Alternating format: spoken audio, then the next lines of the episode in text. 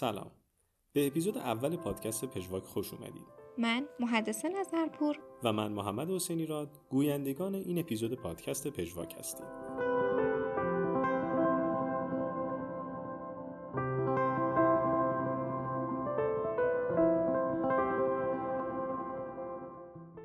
داستان این اپیزود از سال 1978 شروع میشه. یعنی حدوداً 42 سال پیش. یه پسر بچه چهار ساله که تا به حال اصلا موسیقی کار نکرده میره پشت پیانو و همینجوری فل بداهه شروع می‌کنه به نواختن یه ملودی. شاید اینو تا به حال دیده باشیم که بچه ها میرن سراغ یه ساز شروع می‌کنن باش بازی کردن. خیلی همونم با خنده از کنارش عبور می‌کنیم و توجهی بهش نمی‌کنیم. اما مامان بابای این پسر به این سادگی از این قضیه عبور نکردن. با خودشون گفتن شاید خوب باشه این بچه بره سراغ موسیقی. همین تصمیم بظاهر ساده بود که باعث شد سرنوشت یکی از مشهورترین و بزرگترین آهنگسازهای فیلم و سریال معاصر رقم بخوره. آهنگسازی که از بین نسل جوون کمتر کسیه که اسمشو نشنیده باشه. سوژه این اپیزود ما کسی نیست جز رامین جوادی.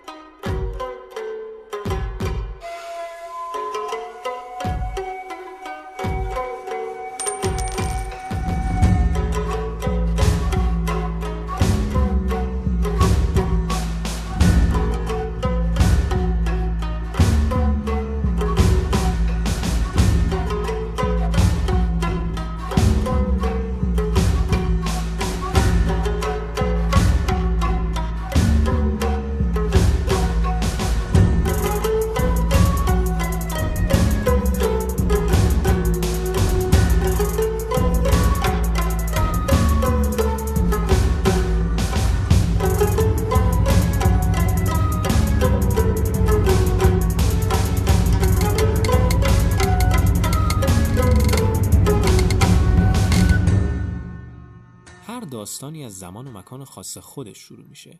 ما هم برای شروع باید برگردیم سال 1974 ماه جولای جمعه 19 هم. کشور آلمان شهر دویسبورگ رامین تو این تاریخ و در این شهر به دنیا آمد. دویسبورگ یکی از بزرگترین بندرهای درون خشکی در اروپا و پونزدهمین شهر بزرگ آلمانه. موقعیت این شهر خیلی جالبه. دو تا رود توی این شهر به هم می‌رسن. یکی رود رور و اون یکی دیگه که احتمالا اسمشو بیشتر شنیدید رود راین. رامین بچگی خودش رو تو همین شهر دویسبورگ میگذرونه. پدرش قفور جوادی پزشکه. خود رامین هم تو بچگی بدش نمیومد پزشک بشه. اما از اونجایی که علاقش به موسیقی بیشتر بوده بی خیال پزشکی میشه و میره سراغ موسیقی. از همون بچگی رامین استعدادش رو توی موسیقی نشون میده. رامین موسیقی رو با ساز ارگ شروع می‌کنه و تا 11 سالگی هم به نواختنش ادامه میده. شاید بد نباشه اینجا راجع به ارگ توضیحی بدم. اکثر ماها موقع شنیدن ارگ یاد اون ساز الکترونیکی میفتیم که توی مجالس مختلف استفاده میشه. اما در واقع این سازی که ما بهش میگیم ارگ تو زبان انگلیسی اسمش کیبورده. ارگ در اصل یک ساز بادی خیلی قدیمیه با کلیدای شبیه پیانو. بیشتر هم توی موسیقی های مذهبی و کلیسا ازش استفاده میشه. صداش هم اینجوریه.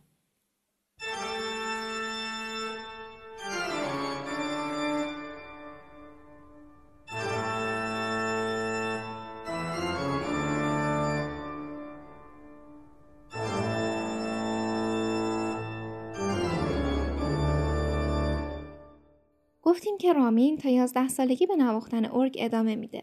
اما بعدش برای مدت کوتاه و دلیل نامعلومی موسیقی رو کنار می‌ذاره تا اینکه 13 سالش میشه. تو 13 سالگی رامین با دیدن فیلم های تلویزیونی اون زمان عاشق یه ساز جدید میشه. اون ساز هم چیزی نیست جز گیتار.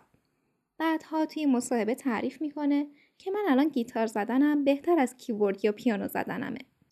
یه سال و نیم بعد به طور فشرده کار تمرین گیتار رو شروع می‌کنه و کم کم این ور تو گروه های راک شروع می‌کنه به گیتار زدن. توی این سن و سال که بود یه چیز دیگه هم با علاقش به موسیقی پیوند می‌خوره و اون چیزی نیست جز سینما و فیلم. رامین تو بچگی از فیلم های وسترن خیلی خوشش میومد. تعریف می‌کرد که فیلمایی که خیلی متحولش کرد دوتا فیلم هفت دلاور و جنگ ستارگان بودن.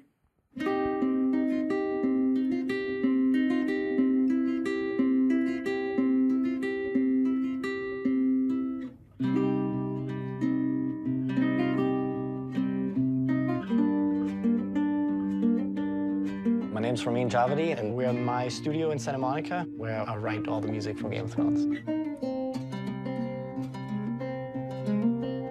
I started out on the organ when I was four years old, and then when I was 13, I picked up the guitar, and that's when I really got serious about music and started practicing a lot. And it was the movie The Magnificent Seven, Elmer Bernstein's score, triggered something in me and the recognizable themes that you could hum when you turned off the film.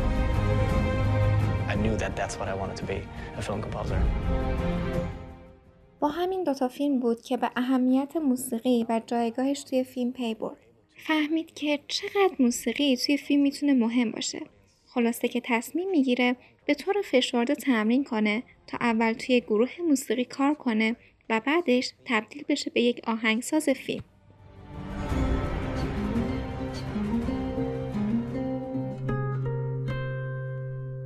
رامین بعد از اینکه دبیرستانش تموم میشه میره آمریکا شهر بوستون تا اونجا توی کالج برکلی درس بخونه. کالج برکلی بزرگترین کالج موسیقی غیر دولتی دنیا تو موسیقی معاصره. یعنی سبکایی مثل راک، هیپ هاپ، هوی متال و اینجور چیزا. حتی گاهی برای اینکه اهمیت و بزرگی این کالج رو نشون بدن بهش میگن مکه جاز. برگردیم به قصه. رامین توی این کالج شروع می‌کنه درس خوندن. توی دانشگاه هم از این شاگرد زرنگا بوده. تو 24 سالگیش هم از دانشگاه فارغ تحصیل میشه. بعد از فارغ تحصیلی شروع می‌کنه توی گروه موسیقی ساز زدن. خودش میگه گروهش گروه موفقی بوده. اما زمستون 1999 برمیگرده آلمان تا خانوادهش رو ببینه. توی این زمستون یه سری اتفاقات میفته که بعدا مسیر کاری و حرفه‌ای رامین رو کاملا عوض می‌کنه. شخصیتی که اینجا وارد قصه میشه یکی از دوستای رامینه به اسم اولی کورتینات.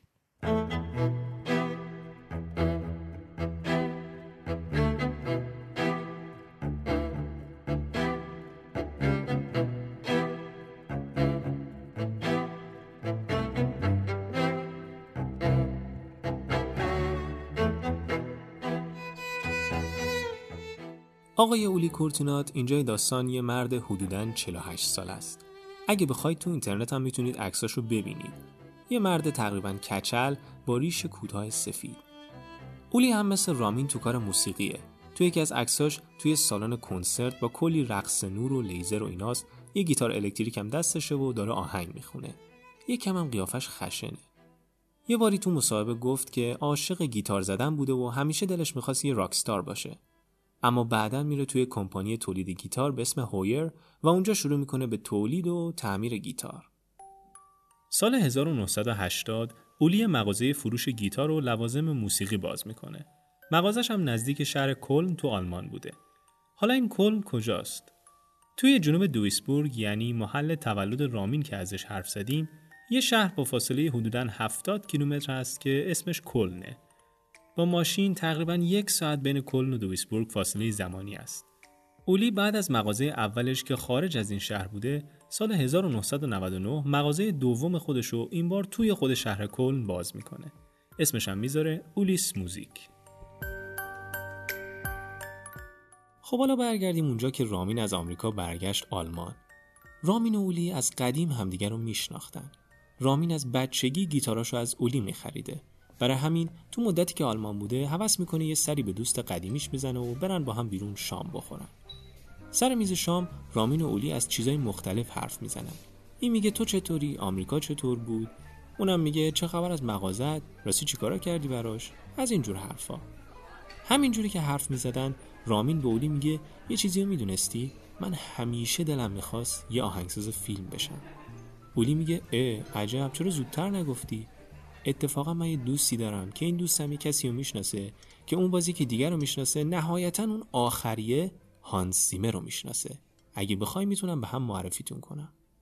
توی پرانتز بگم که احتمالا همه شما اسم هانس سیمر آهنگساز بزرگ آلمانی رو شنیدید. نشنیده باشیدم حتما اسم فیلم های مشهوری که براشون آهنگ ساخته یا تو آهنگسازیشون همکاری کرده رو شنیدید. مثل اینترستلار، اینسپشن، سگانه بتمن نولان دزدان دریای کارایی و خیلی آثار مشهور دیگه.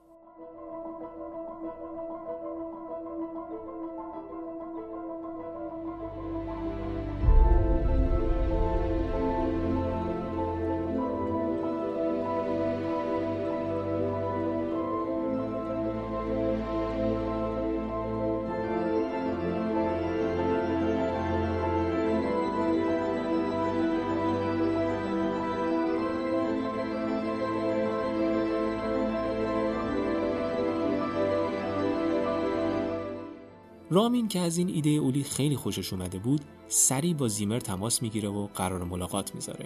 کمی بعد از اون هم توی شرکت زیمر یعنی Remote Control Productions شروع می‌کنه به کار کردن.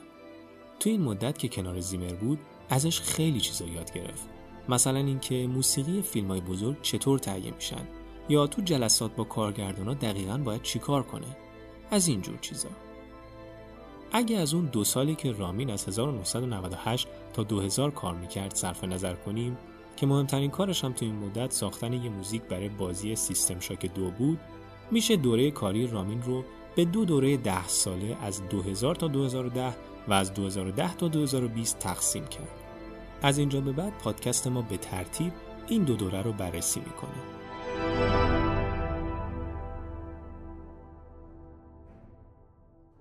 از همون ابتدای دوره اول رامین شروع می‌کنه برای فیلم های مختلف موسیقی ساختن.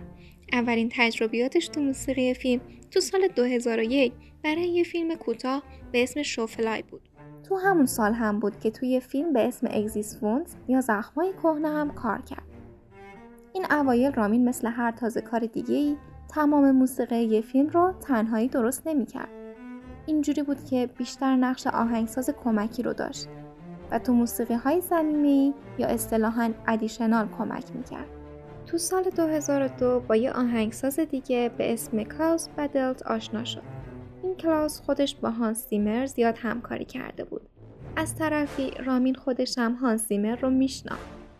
خلاصه اینکه آشنایی این ستا با هم مقدمه یکی از مهمترین کارهای رامین میشه.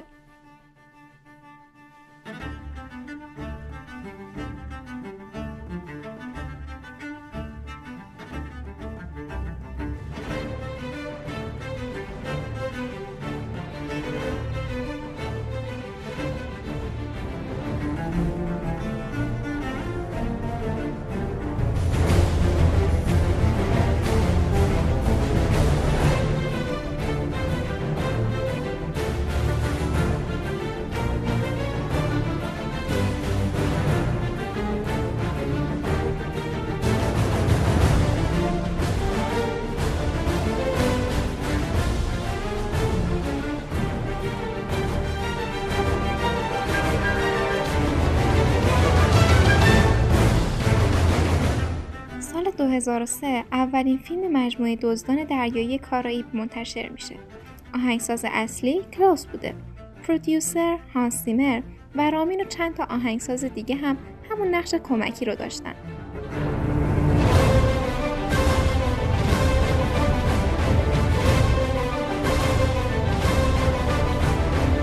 زمان همینجوری میگذره و میگذره تا می‌رسیم به سال 2005 سالی که دو تا از کارهای مهم رامین یکی توی فیلم و اون یکی دیگه تو سریال پخش میشن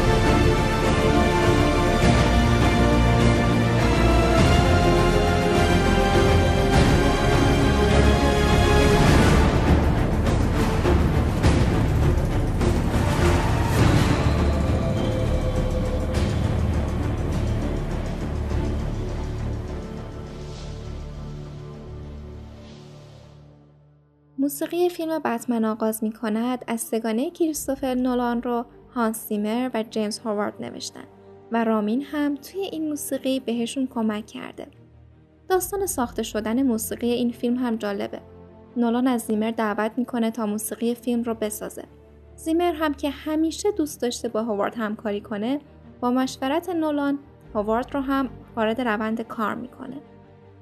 این دو آهنگساز به گفته خودشون برای شخصیت بتمن و بروس وین موسیقی های متفاوت با های متمایزی ساختن تا یه جورایی تمایز و تفاوت جنبه های ابرقهرمانی و انسانی این کارکتر رو بهتر نشون بدن.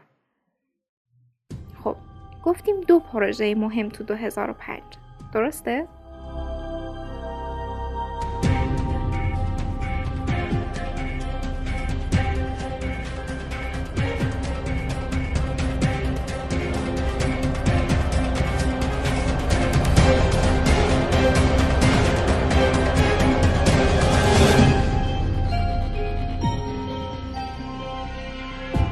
پروژه مهم بعدی سال 2005 ساخت موسیقی متن سریال فرار از زندان یا پیرزنبرگ بود. کار جوادی در این سریال اونقدر مورد توجه قرار گرفت که سال 2006 نامزد جایزه بهترین موسیقی متن تو 58 مین دوره جشنواره امی هم شد. امی معتبرترین جایزه تلویزیونی آمریکاه. جالبه که رامین تو اون سالها چندان اعتقادی به موفق شدن در کارهای تلویزیونی نداشته و معتقد بوده باید تمرکز خودش رو روی ساخت آثار سینمایی بذاره. از اون طرف همزمان تهیه کننده های سریال هم دنبال این بودن که ساخت موسیقی متن فرار از زندان رو بدن دسته آهنگساز جوان و کمی هم تازه کار. رامین اوایل قبول نمی‌کنه اما با اصرار مدیر برنامه هاش تصمیم می‌گیره بره پای مذاکره با تهیه کننده های فرار از زندان. بعد از دیدن بخشهایی از سریال رامین نظرش عوض میشه و خیلی تحت تاثیر سریال قرار می‌گیره. نهایتا این سریال از سال 2005 تا 2017 در پنج فصل و مجموعا 90 اپیزود پخش میشه و آهنگسازی هر پنج فصلش رو رامین جوادی بر عهده داشته.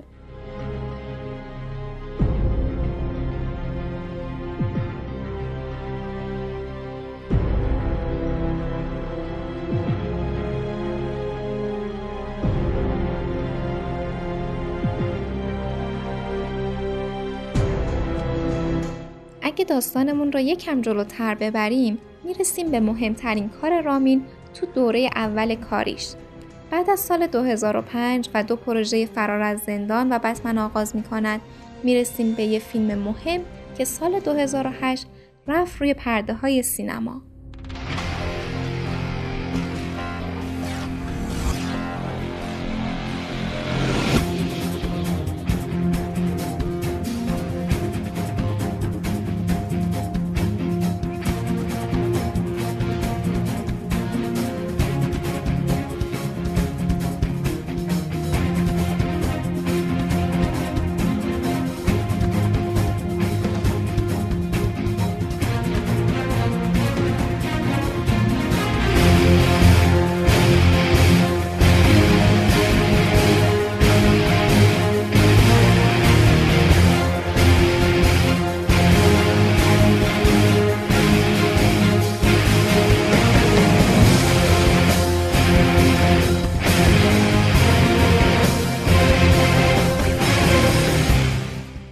اگرچه موسیقی فیلم آیرون من نتونست چندان نظر مثبت منتقدین رو به سمت خودش جذب کنه اما باعث شد تا رامین سال 2009 تو 51 کمین دوره جوایز گرمی نامزد بشه.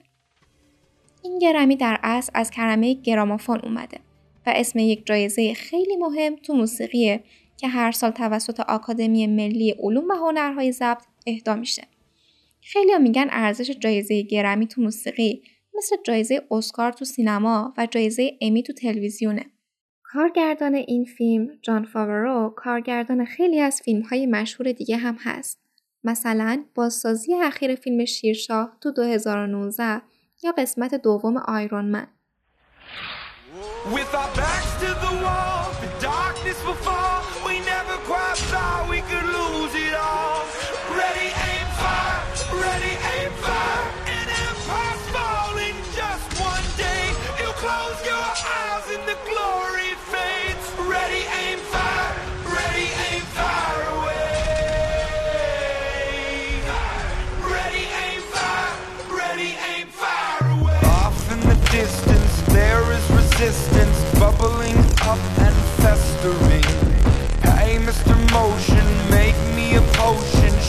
it all up with your mystery. How come I never seen your face round here? I know every single face round here. A man on a mission, changing the vision. I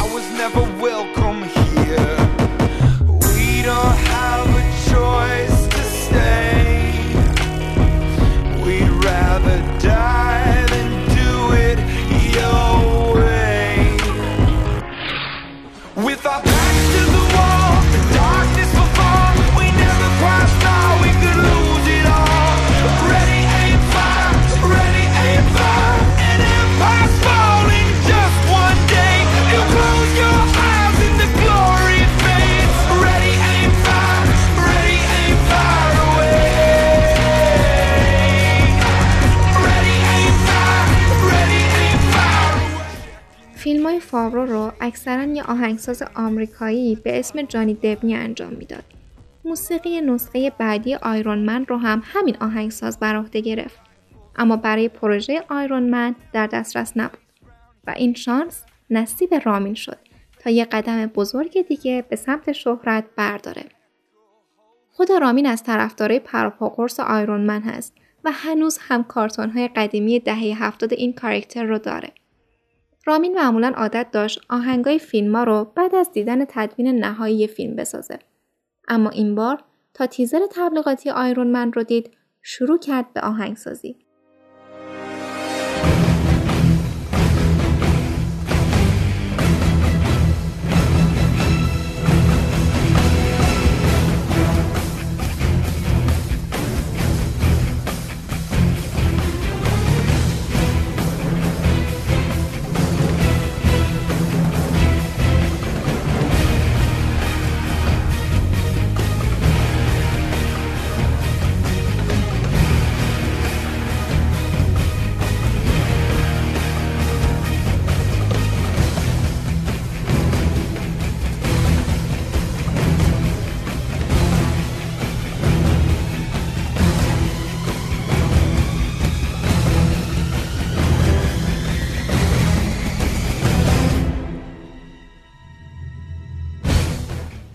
اینجا به بعد وارد دوره دوم کاری رامین میشیم. رامین توی این دوره از تمرکز تقریبا 100 درصدی خودش روی موسیقی فیلم دست کشید و وارد دنیای موسیقی سریال شد. از اونجایی که سریال ها معمولا چندین سال طول می‌کشن، روایت کردن اونا به طور کرونولوژیک و به ترتیب وقوع مخاطب رو گیج می‌کنه. چون پروژه های سریال ها همپوشانی زمانی دارن و یکم تو هم تو هم هستن برای همین ما هم از اینجا به بعد کمی از روایت بر اساس روند زمانی تخطی می‌کنیم و چینش معرفی آثار رو تغییر میدیم. یکی از مهمترین پروژه های رامین توی دوره دوم کاریش موسیقی فیلم وارکرافته که بر اساس مجموعه بازی هایی به همین نام ساخته شد و سال 2016 روی پرده سینما رفت.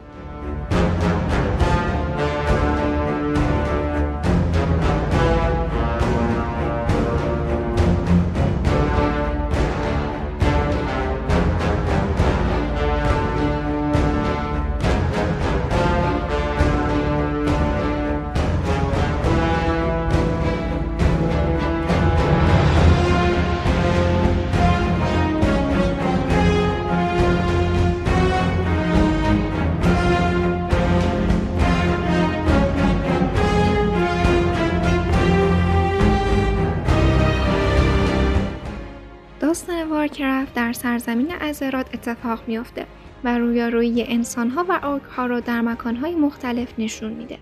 توی این فیلم گلدان جادوگر بزرگ اورک ها دروازه بزرگی از شهر درانور که توی جهان اورک هاست به شهر ازرات باز می‌کنه و اورک ها هم برای گرفتن ازرات با انسان ها مبارزه می‌کنن.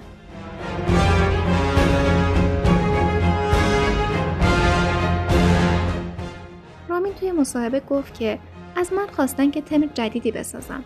این کار چالش بزرگیه اما به من اجازه داد که سبک خودم رو داشته باشم. منم تم خودم رو برای این کار نوشتم و سبک خودم رو توی این کار نشون دادم. توی فیلم وارکرافت تمها و فضاهای مختلفی با موسیقی ساخته شده. هر جایی که با دنیای زیر زمین و جهان نامردگان مواجه میشیم موسیقی رازآلود و مرموز شنیده میشه که حس سردی و ناشناخته بودن به مخاطب میده.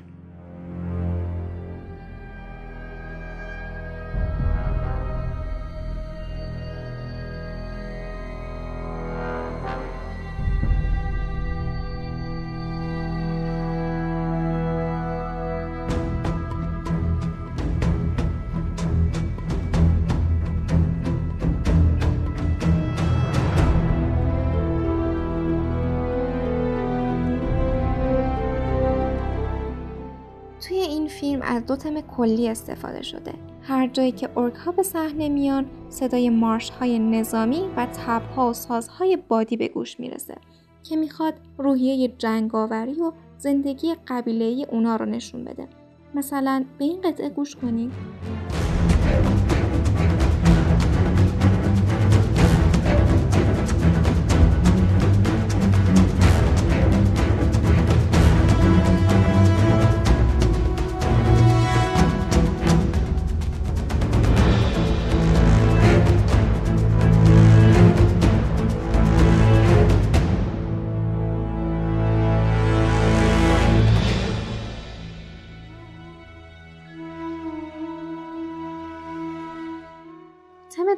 مربوط به انسان هاست. اینجا رامین از موسیقی ارکسترال استفاده کرده تا حس افتخار و میهن پرستی رو به بیننده ها منتقل کنه. اون موسیقی کوبنده ارک ها در اینجا به موسیقی احساسی تر و ملودیک تر تبدیل میشه. مثلا اینجا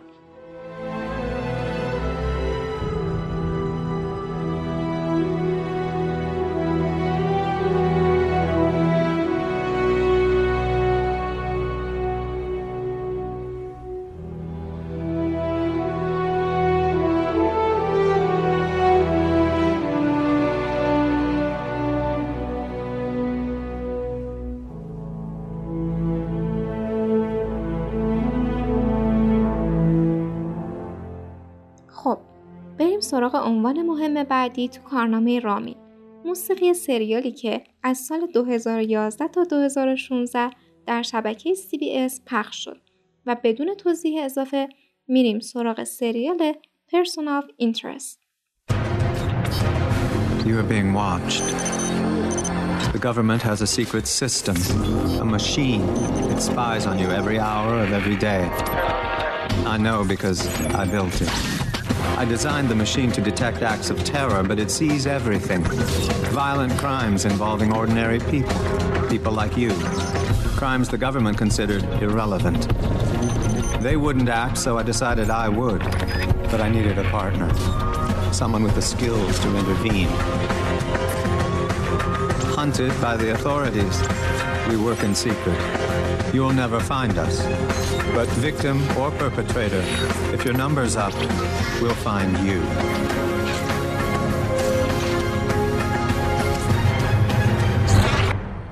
داستان سریال بعد از حادثه 11 سپتامبر رخ میده.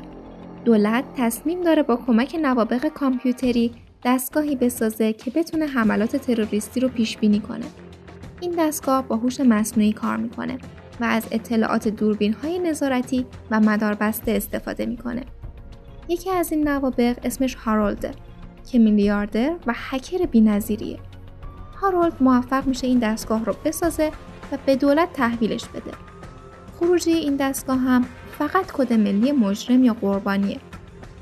اما داستان از اونجا شروع میشه که این دستگاه علاوه بر اقدامات تروریستی شروع می‌کنه به پیش بینی جرائم سازمان یافته غیر تروریستی.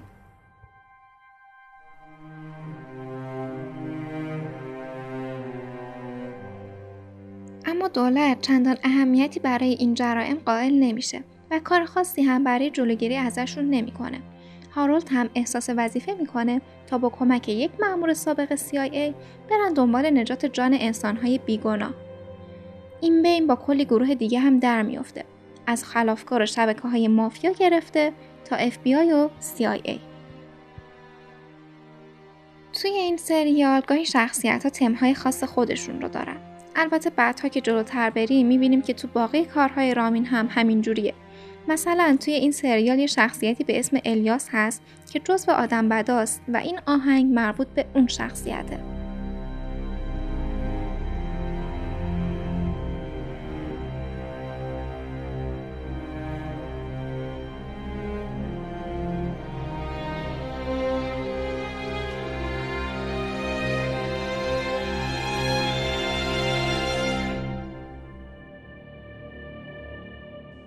همون بخشی که اول پخش کردیم یه جا گفت که دولت همه جا و همیشه شما رو تحت نظر داره. موسیقی که رامین برای این سریال ساخته هم دقیقا همین حس رو به ما میرسونه. قبل از بستن پرونده این سریال به این موسیقی گوش کنید. آیا واقعا حس نمی کنین که انگار یه چیزی داره با ده هزار تا چشم بهتون نگاه می‌کنه؟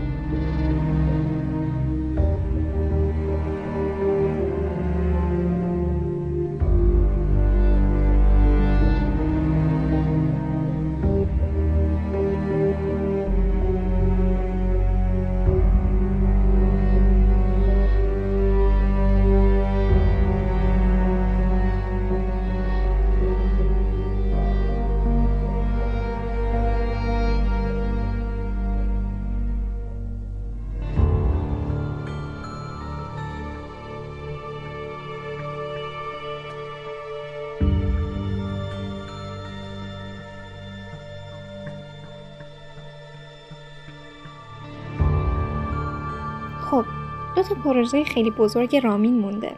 دو تا سریال خیلی خیلی جذاب با موسیقی متنهای فوقالعاده که ما برای آخر نگهش داشتیم. بدون معطلی بریم سراغ اولیشون.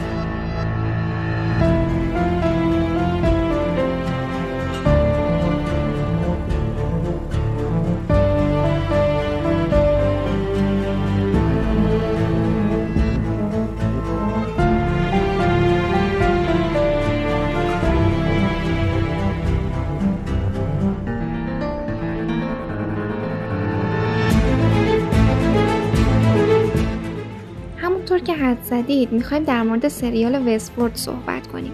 داستان این سریال نسبتا پیچیده است و خطوط زمانی متعدد و تو در توی رو دنبال می‌کنه.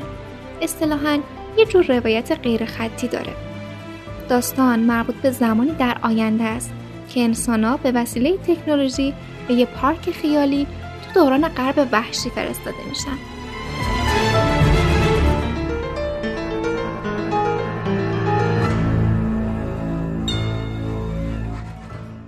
پارک پر از ربات های انسان نما که بهشون میگن میزبان. یه سری آدم واقعی هم توی این شهر هستن که به اونا میگن مهمان. این آدم واقعی ها باید کلی پول بدن تا بتونن وارد این شهره بشن. اما وقتی که اومدن تو آزادن تا هر کاری که دلشون خواست با اون ربات ها انجام بدن. بدون اینکه نگران این باشن که بهشون آسیبی وارد بشه. در پایان هر روز هم حافظه تمام ربات‌ها پاک میشه. اما بعد از مدتی عده‌ای از ربات‌ها طی یک فرایند درونی به اسم مارپیچ به خداگاهی می‌رسن و اتفاقات بعدی این سریال رو رقم می‌زنن.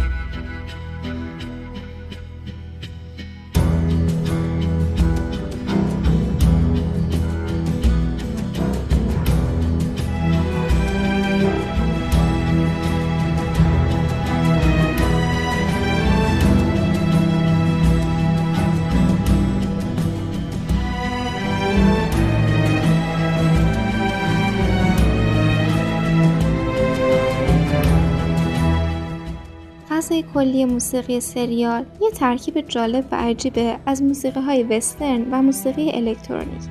یه چیز خیلی مهم استفاده از ساز پیانو تو خیلی از موسیقی های این سریاله. جوری که فکر نکنم تا حالا سریالی باشه که اینقدر از ساز پیانو توی موسیقی متنش استفاده شده باشه.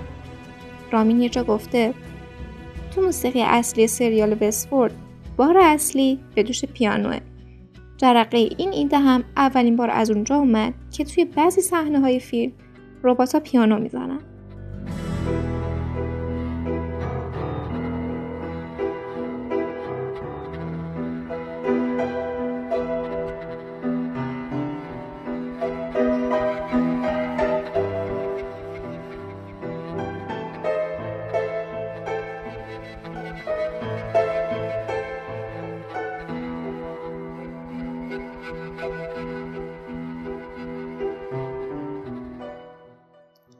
آهنگای خوب این سریال اسمش Painted Black هست.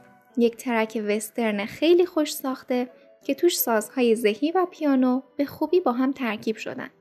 تم معمایی و قشنگی هم توی این کار رعایت شده.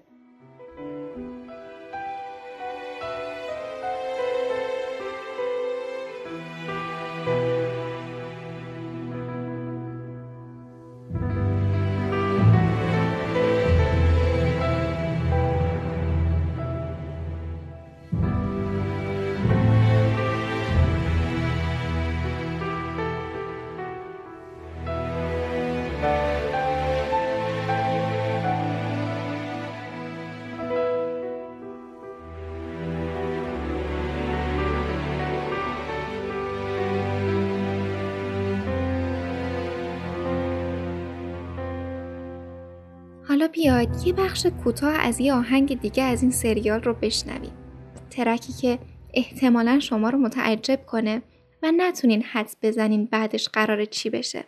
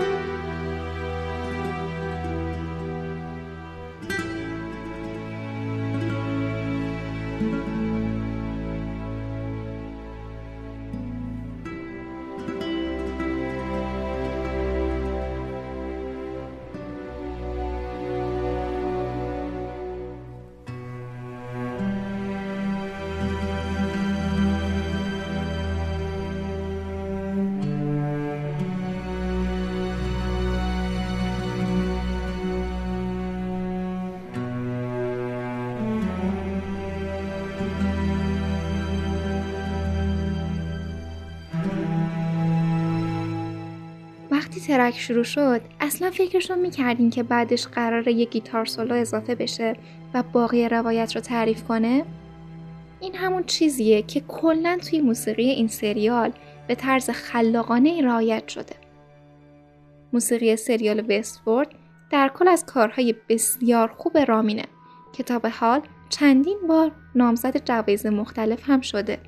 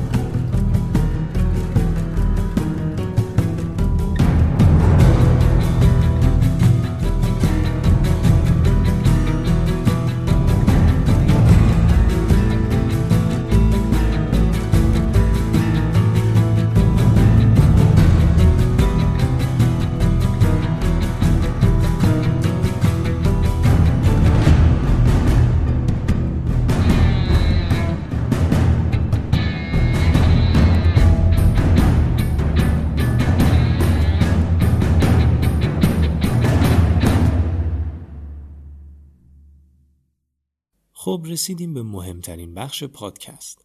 بخشی که احتمالا دارید کل این پادکست رو برای اون گوش می‌دید. پروژه‌ای که شاید بزرگترین و مهمترین پروژه رامین در تمام طول کاریش تا الان باشه. برگردیم اوایل دهه دوم قرن 21 قرار یکی از بزرگترین سریال های تاریخ ساخته بشه. افراد زیادی سعی کردند با جورج آر آر مارتین نویسنده سری داستان نقمه آتش و یخ تماس بگیرن تا باهاش برای ساخت ادپتیشن های مختلف از کتابش وارد مذاکره بشن. مارتین معتقد بود که برای ساخت یه فیلم از کتاب باید اینقدر از سر و تش بزنن که دیگه چیزی ازش باقی نمیمونه. برای همین گفت تنها راهی که بشه داستان رو به محتوای صوتی تصویری تبدیل کرد از طریق ساخت سریاله نه فیلم. خیلی محکمم به ایجنتش گفت که فقط و فقط شبکه HBO می‌تونه سریال درستی از داستان من بسازه. حالا برو و کاری کنین اتفاق بیفته.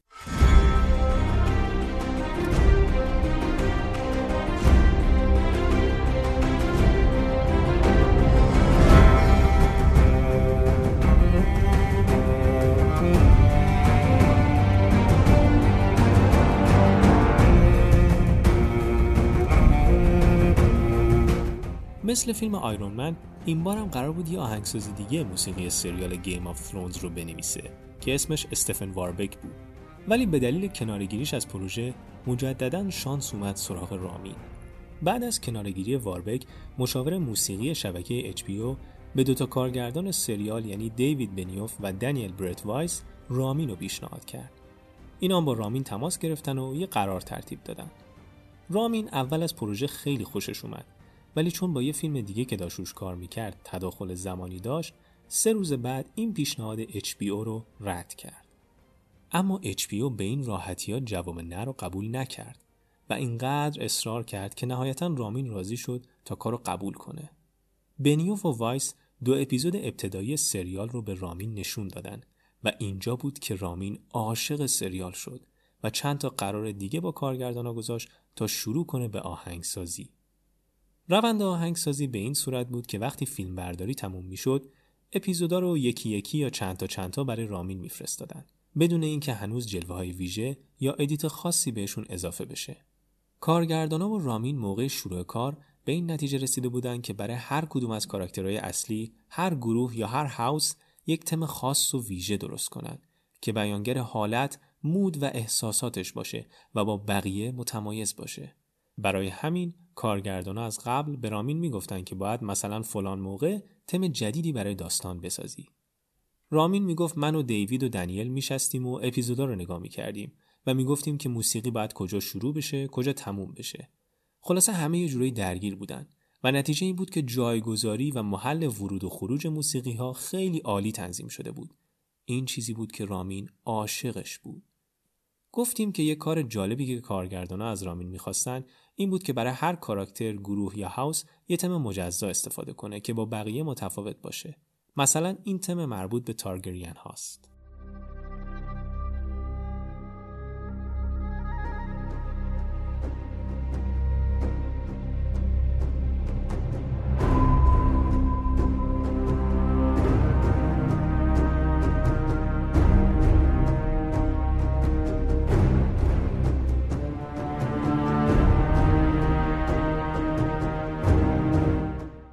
توی مصاحبه رامین گفت که خودش و کارگردانا دنبال موسیقی بودن که بتونه با صحنه همراه بشه و به مخاطب جهت بده.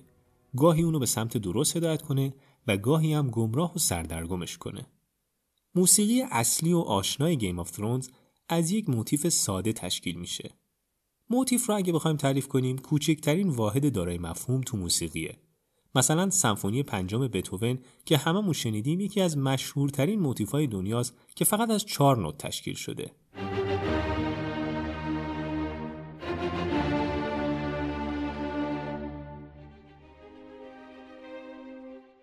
رامین از موتیف ساده خودش یه اثر بینظیر خلق کرده. از یه آهنگساز فیلم یا سریال انتظار میره که کاری کنه که مردم تا یه قطعه کوچیک ازش رو میشنون سریع به یاد اون فیلم یا سریال بیفتن و یه دنیا خاطرات براشون زنده بشه این اصلا و ابدا کار ساده ای نیست و در طول تاریخ هم فیلم های سریال های زیادی نتونستن به این موفقیت برسن اما خوشبختانه رامین به قدری تو کارش موفق بود که الان فقط کافیه چند تا نوت از تم اصلی رو بشنوید تا یاد دنیایی از تصاویر و صحنه ها و اتفاقات سریال بیفتید. موسیقی فصل اول سریال بیشتر شامل ملودی های شرقی و سازهای ذهیه. از همون اوایل رامین و کارگردانا به این نتیجه رسیدن که توی سریال از فلوت استفاده نکنن. به جاش از سازهای ذهی استفاده شد که صدای محزونتر و سنگینتری داره. مثلا اگه آهنگ Goodbye Brother که موقع خدافزی جان اسنو با برن هست رو بشنوید کاملا این فضای سنگین و رازآلود رو میشنوید.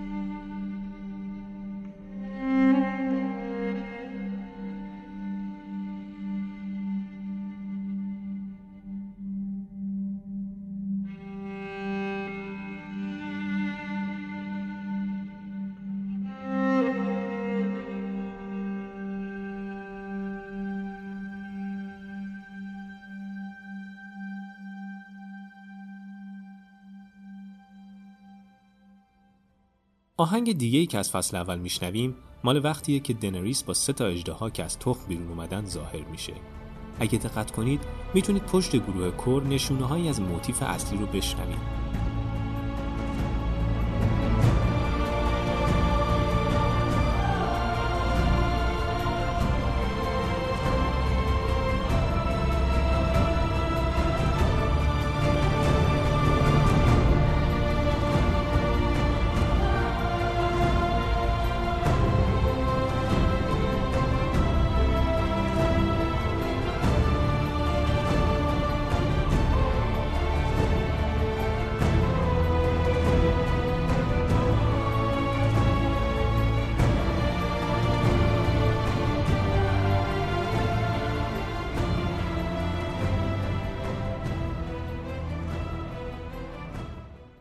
چلو یا همون ویولونسل ساز اصلی و مهمی توی فصل دوم هست. فصلی که فضای سرد و تاریکی داره. نشونه ای از امید هم توش نیست. ما تو جنگیم و همیشه هم بودیم. هیچ وقت هم تموم نمیشه چون با یه دشمن نمی جنگیم. ما با شمال می جنگیم و به هیچ جا هم نمی‌رسه. این جمله رو جان توی اپیزود 6 فصل دو میگه. اگه آهنگ وینترفل رو بشنوید کاملا می‌تونید همین حس غم، سرمای شمال و رنج و دور افتادن از امنیت رو احساس کنید.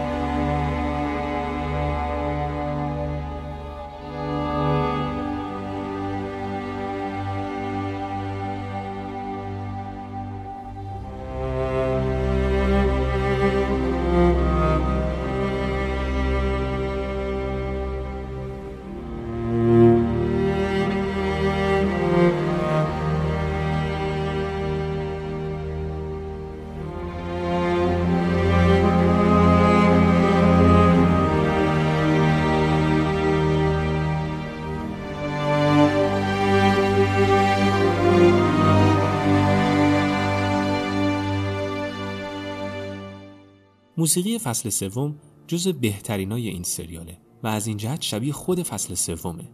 یه جورایی شناخت مخاطب از شخصیت ها کاملتر و پخته تر شده. یه کار جالب و خیلی خلاقانه که رامین توی این فصل انجام داد این بود که این بار شروع کرد به استفاده از گروه کور. مثلا توی قطعه Dark Wings Dark Words همون آهنگ اصلی سریال عینا و بدون تغییر با گروه کور خونده شده. همچنین قطعه میسا همون موتیف اصلی رو این بار با کمی تغییرات خلاقانه و چینش متفاوت با گروه کور اجرا می‌کنه.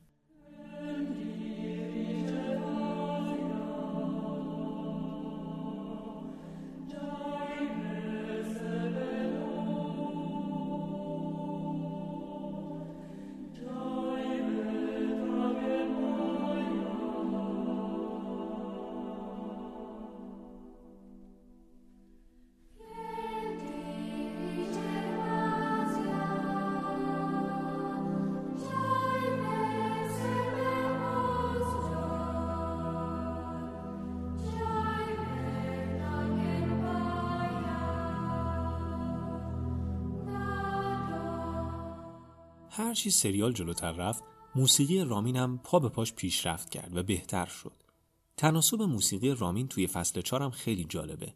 مثلا هرچی خشونت شخصیت ها بیشتر شد و هوا سردتر شد موسیقی هم تغییر رویه داد و از حالت احساسی به خشن و سرد تبدیل شد. مثلا در مورد خشونت به این موسیقی توجه بکنید.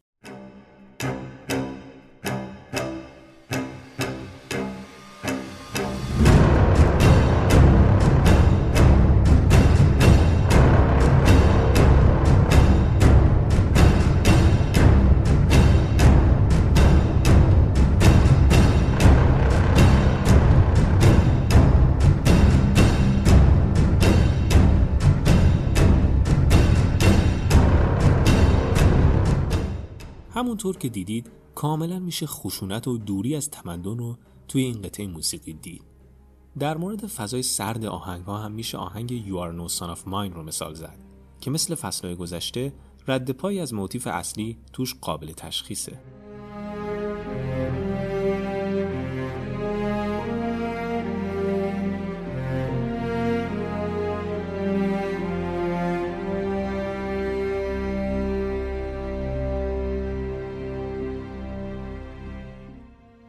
فصل پنج داستان و موسیقی هر دو با هم پیچیده تر میشن و به روند تکاملشون ادامه میدن.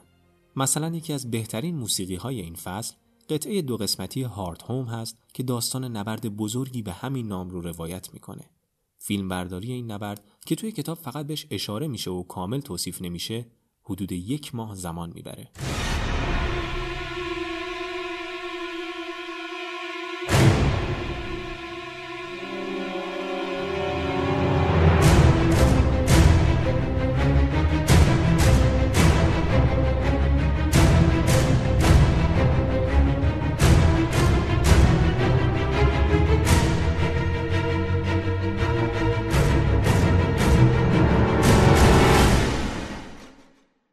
جالب بعدی Blood of the Dragon هست که توش نشونهایی از ترک نهایی اپیزود یک یعنی همون ترک دنریس و سجده ها رو میشه شنید. همچنین موتیف اصلی هم نشونه هایی تو این ترک از خودش به جا گذاشته.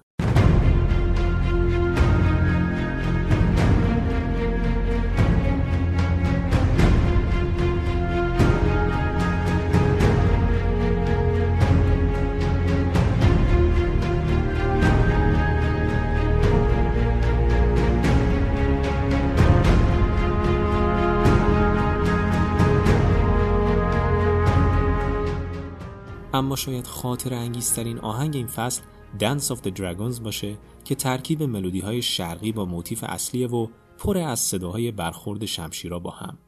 توی خود سریال هم موقع پخش این آهنگ رقص شمشیر بسیار باشکوهی دیده میشه.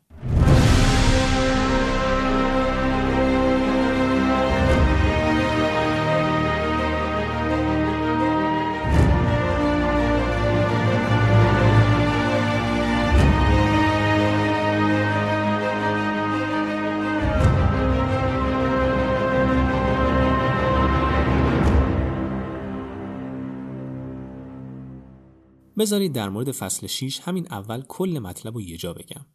موسیقی فصل ششم شاهکاره. یک اثر هنری تمام ایار. آهنگای این فصل خیلی طولانی ترن و چیزای خیلی جدیدی وارد این فصل شده. قبل از اینکه برسیم سراغ اینکه چی تو این فصل خیلی جدیده، میریم سراغ یکی از موسیقی های حماسی این فصل یعنی Blood of My Blood. این موسیقی تم بسیار باشکوهی داره که وقتی پخش میشه که دنریس داره دشمناشو میسوزونه.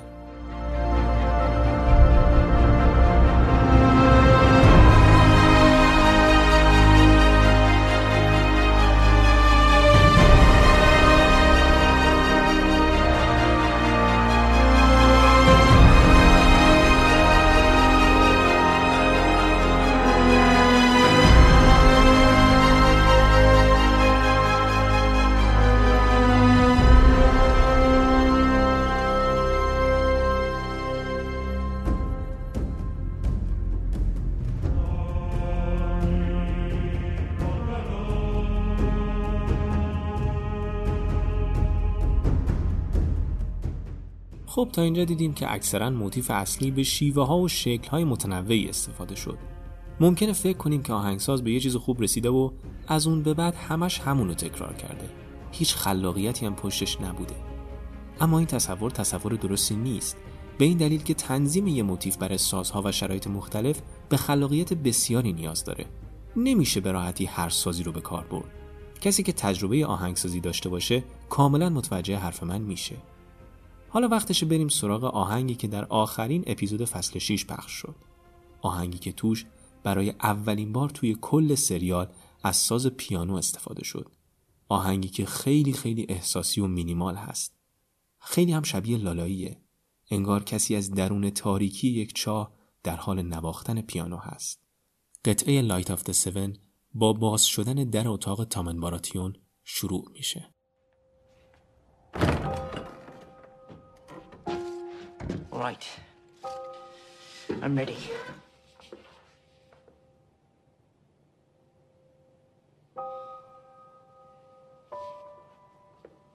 I have to go.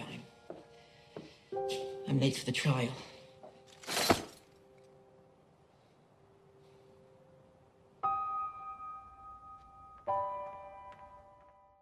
همه تو این اپیزود منتظر محاکمه بزرگی هستند که برای برادر مارجری تایرل نامزد تامن و خود سرسی لنیستر تدارک دیده شده. می‌دونیم سرسی از نامزد پسرش زیاد خوشش نمیاد. اما خب حالا چرا گریگور گیلیکان یا همون The هاوند که الان دیگه یه زامبی بی احساس شده جلوی راه تامن رو برای رفتن به محاکمه می‌گیره؟ موزیکی که رامین ساخته رازآلود بودن این صحنه ها رو چندین برابر می‌کنه. Go to the Red Keep and show her the way.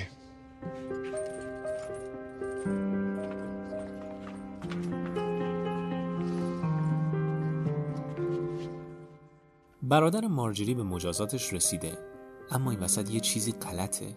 چرا سرسی به محاکمه نمیاد تا محاکمه به پایان برسه؟ بیاین برگردیم به فصل پنج. اگه داستان رو از قبل دنبال کنیم می‌دونیم که تو فصل پنج خود سرسی باعث ورود فرقه تندروی مذهبی گنجیشکا یا Sparrows به سلطنت شد. حتی این فرقه با اختیاراتی که خود سرسی بهشون داده بود سرسی رو هم به خاطر کارایی که کرده بود مجازات کردند. تو قسمت پایانی فصل پنج فرقه گنجیشکا سرسی رو مجبور کردن که از وسط شهر رد شه در حالی که مردم انواع و اقسام بد و بیره رو بهش می‌گفتن.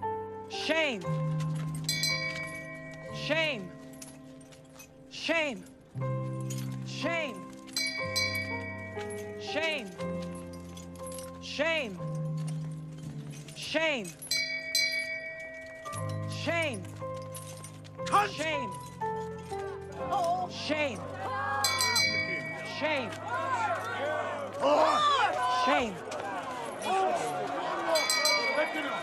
Shame. Shame. Shame.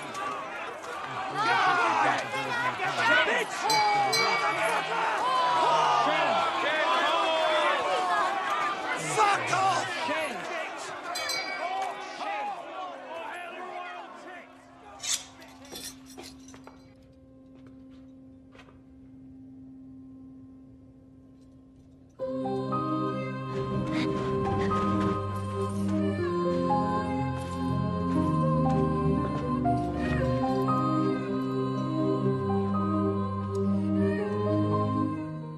حالا قطعات پازل رو کنار هم می‌ذاریم. الان سران فرقه گنجیشکا که مسئول برگزاری محاکمن افراد مهم خاندان تایرل و یه عده بسیار زیاد از افرادی که سرسی باشون مشکل داره یه جا جمع شدن. وقتی Light of Seven داره پخش میشه ما شاهد بخشی از مهمترین اتفاقات سریال هستیم.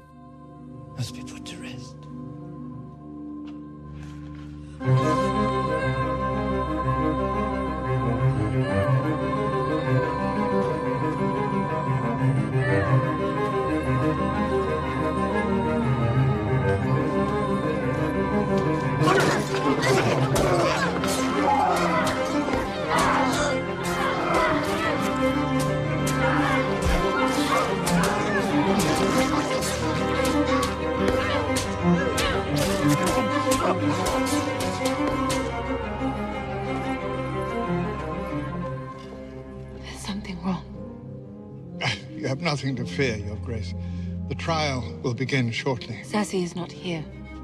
Tommen is not here. Why do you think they are not here? If the accused is not here, she will be tried regardless.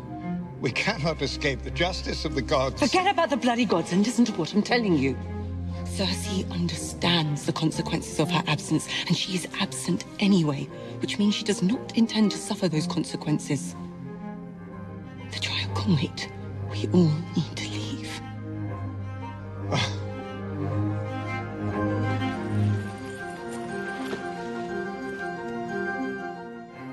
همونطور که احتمالا متوجه شدید سرسی حتما یه نقشی برای این افراد داره. لنسل لنیستر که فرستاده شده بود دنبال سرسی از این موضوع باخبر میشه. اما دیگه خیلی دیر شده. مارجری هم فهمیده ایجای داستان داره میلنگه و اینو با High Sparrow هم میگه. ولی خب می‌دونیم وقتی تعصب چشم یه نفر رو کور کنه اون شخص می‌تونه هزاران نفر رو به باد بده. مارجری اصرار داره که جلسه محاکمه لغو شه. ولی High Sparrow این اجازه رو نمیده. و مانع از این میشه که مردم جلسه رو ترک کنه. و در نهایت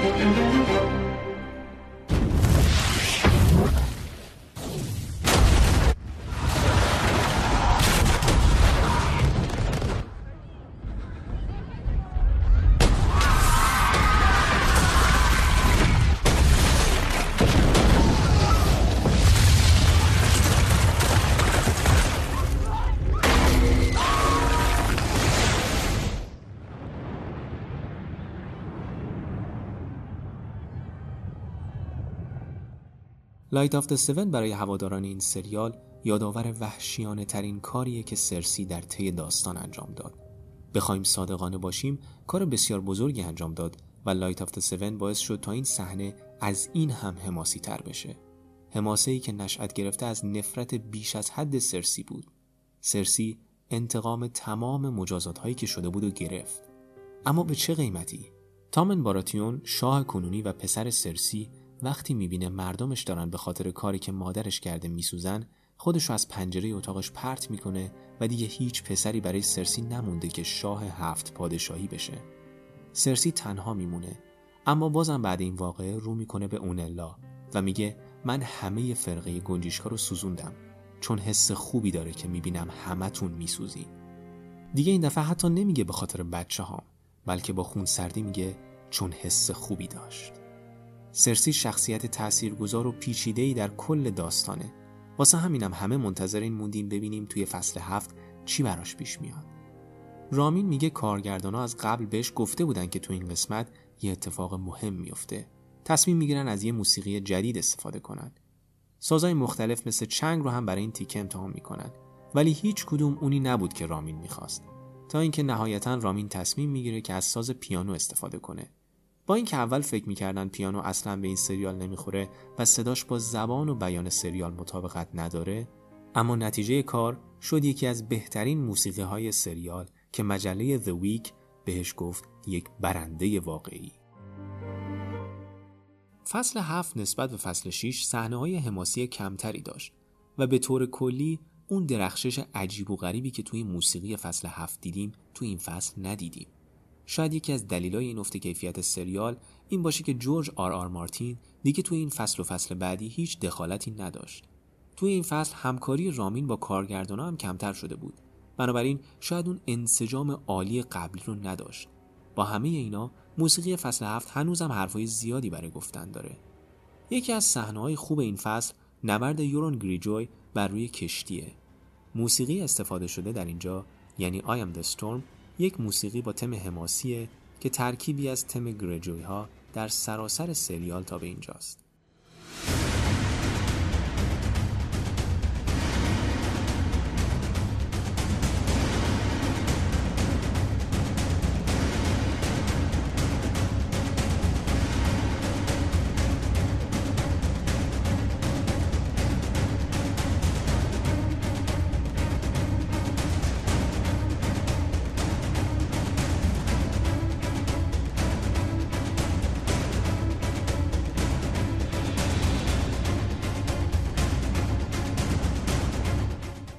قطعه جالب دیگه قطعه هوم هست که خیلی خوب تو قسمت 4 این فصل بازگشت آریا به وینترفل رو نشون میده. بعدها توی قسمت هفت همین فصل دوباره این آهنگ تکرار میشه جایی که سانسا حرف پدرش رو تکرار می‌کنه. گرگ تنها میمیره ولی گله زنده میمونه.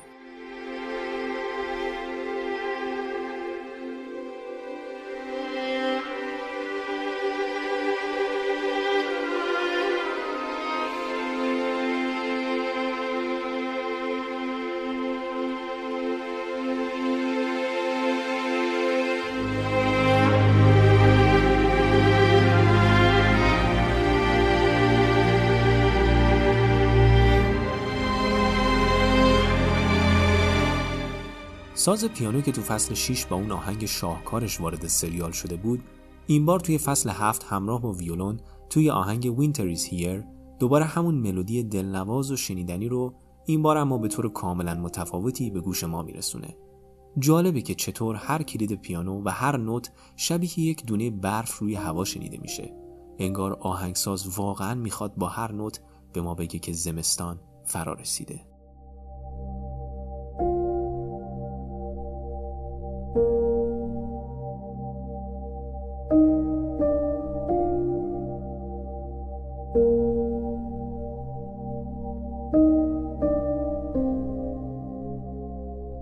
رسیدیم به آخرین فصل سریال یعنی فصل هشت. با اینکه این فصل طرفدارا رو دو دسته کرد اونایی که عاشقش شدن و اونایی که کاملا از سریال متنفر شدن اما موسیقی این فصل و این سریال به طور کلی یه سر و گردن از اکثر سریال های تلویزیونی دیگه بالاتره. توی این فصل صدای درامز و ویولون رو زیاد میشنویم. همچنین تنوع زیادی توی موسیقی ها وجود داره. بعضی قطعات فضای جنگ و نبرد رو روایت می‌کنن. بعضی وقتا موسیقی غمانگیز و تاریکه و گاهی هم ترسناک و وهمالود شاید مهمترین و شاخصترین آهنگ این فصل آهنگ معروف The Night King باشه. آهنگی که تا قبل از کشته شدن Night King توسط آریا شنیده میشه و یه فضای ترسناک و رازآلود داره. فضای این آهنگ تا حد زیادی شبیه همون آهنگ Light of the Seven هست. از این جهت که ساز اصلی و شاخصش پیانوه. همون تعلیق همون نوت‌های کشدار و همون فضای مینیمال و دور از پیچیدگی توی این آهنگ هم دیده میشه. این شباهت رو اصلا نباید به تکرار بهش نگاه کرد چون اینجا یکی از همون جاهایی بود که رامین و کارگردانا قصد داشتن عامدانه ما رو به یاد اون چیزی که از فصل 6 و Light of the Seven می‌دونستیم بندازن و به طریقی ما رو گمراه کنن.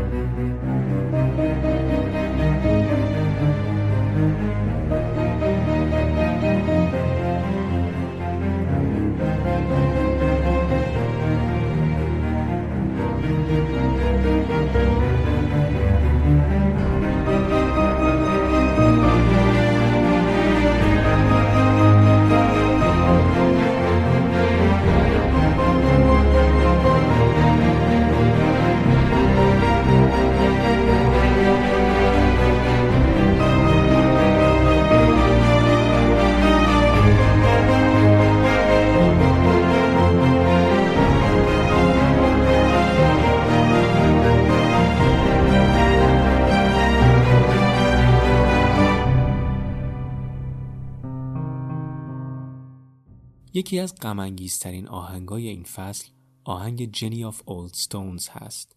قبلا هم گفتیم که سازهای زهی و خصوصا چلو صدای محزون و غمگینی دارن. همین سازهای زهی و همراه گروه کور این آهنگ رو به یکی از غمانگیزترین موسیقی های این فصل تبدیل کرده. High in the halls of the kings who are gone Jenny would dance with her ghost The ones she had lost and the ones she had found, and the ones who had loved her the most. the ones who'd been gone for so very long. She couldn't remember the names.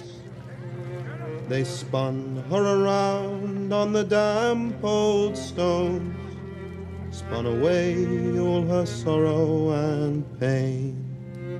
And she never wanted to leave, never wanted to leave, never wanted to leave, never wanted to leave, never never wanted to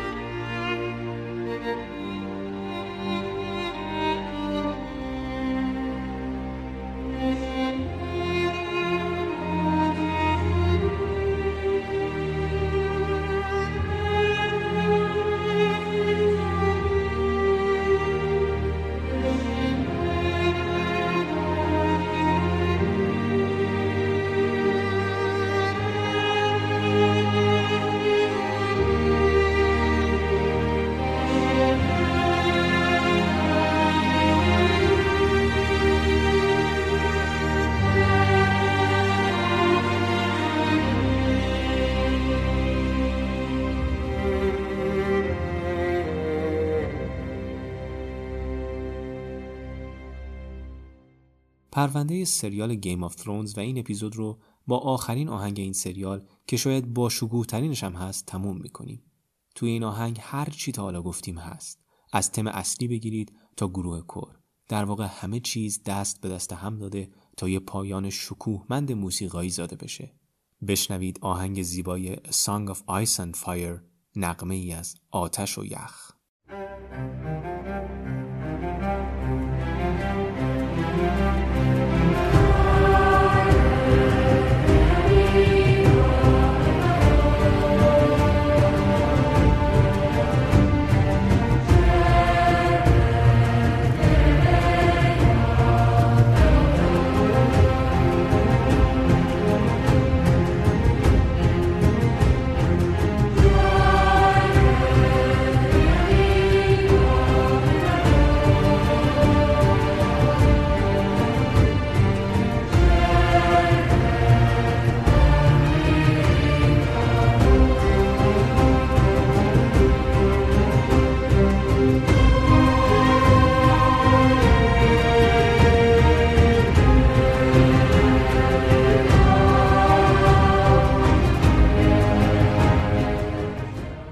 خب به پایان این اپیزود رسیدیم.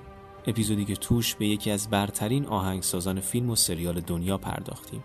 تا به حال آثار بسیار بزرگی از رامین جوادی شنیدیم. آثاری که شاید تا همینجاشم برای ثبت اسم رامین به عنوان یکی از برترین آهنگسازان فیلم و سریال تو تاریخ کافی باشه. اما خیلی ها میگن که هنوز رامین در میانه مسیر کاری خودشه و در آینده هم حرفای بزرگی برای گفتن در زمینه موسیقی خواهد داشت. این بود اپیزود اول پادکست پژواک در مورد رامین جوادی پادکست ما رو می‌تونید از تمام اپلیکیشن های مربوط به پادکست مثل Castbox، Spotify و Google Podcast یا از طریق SoundCloud و همچنین از طریق کانال تلگرامی پژواک underline مامز دنبال کنید. امیدواریم از این اپیزود پادکست ما خوشتون اومده باشه و اونو به دوستاتون معرفی کنید.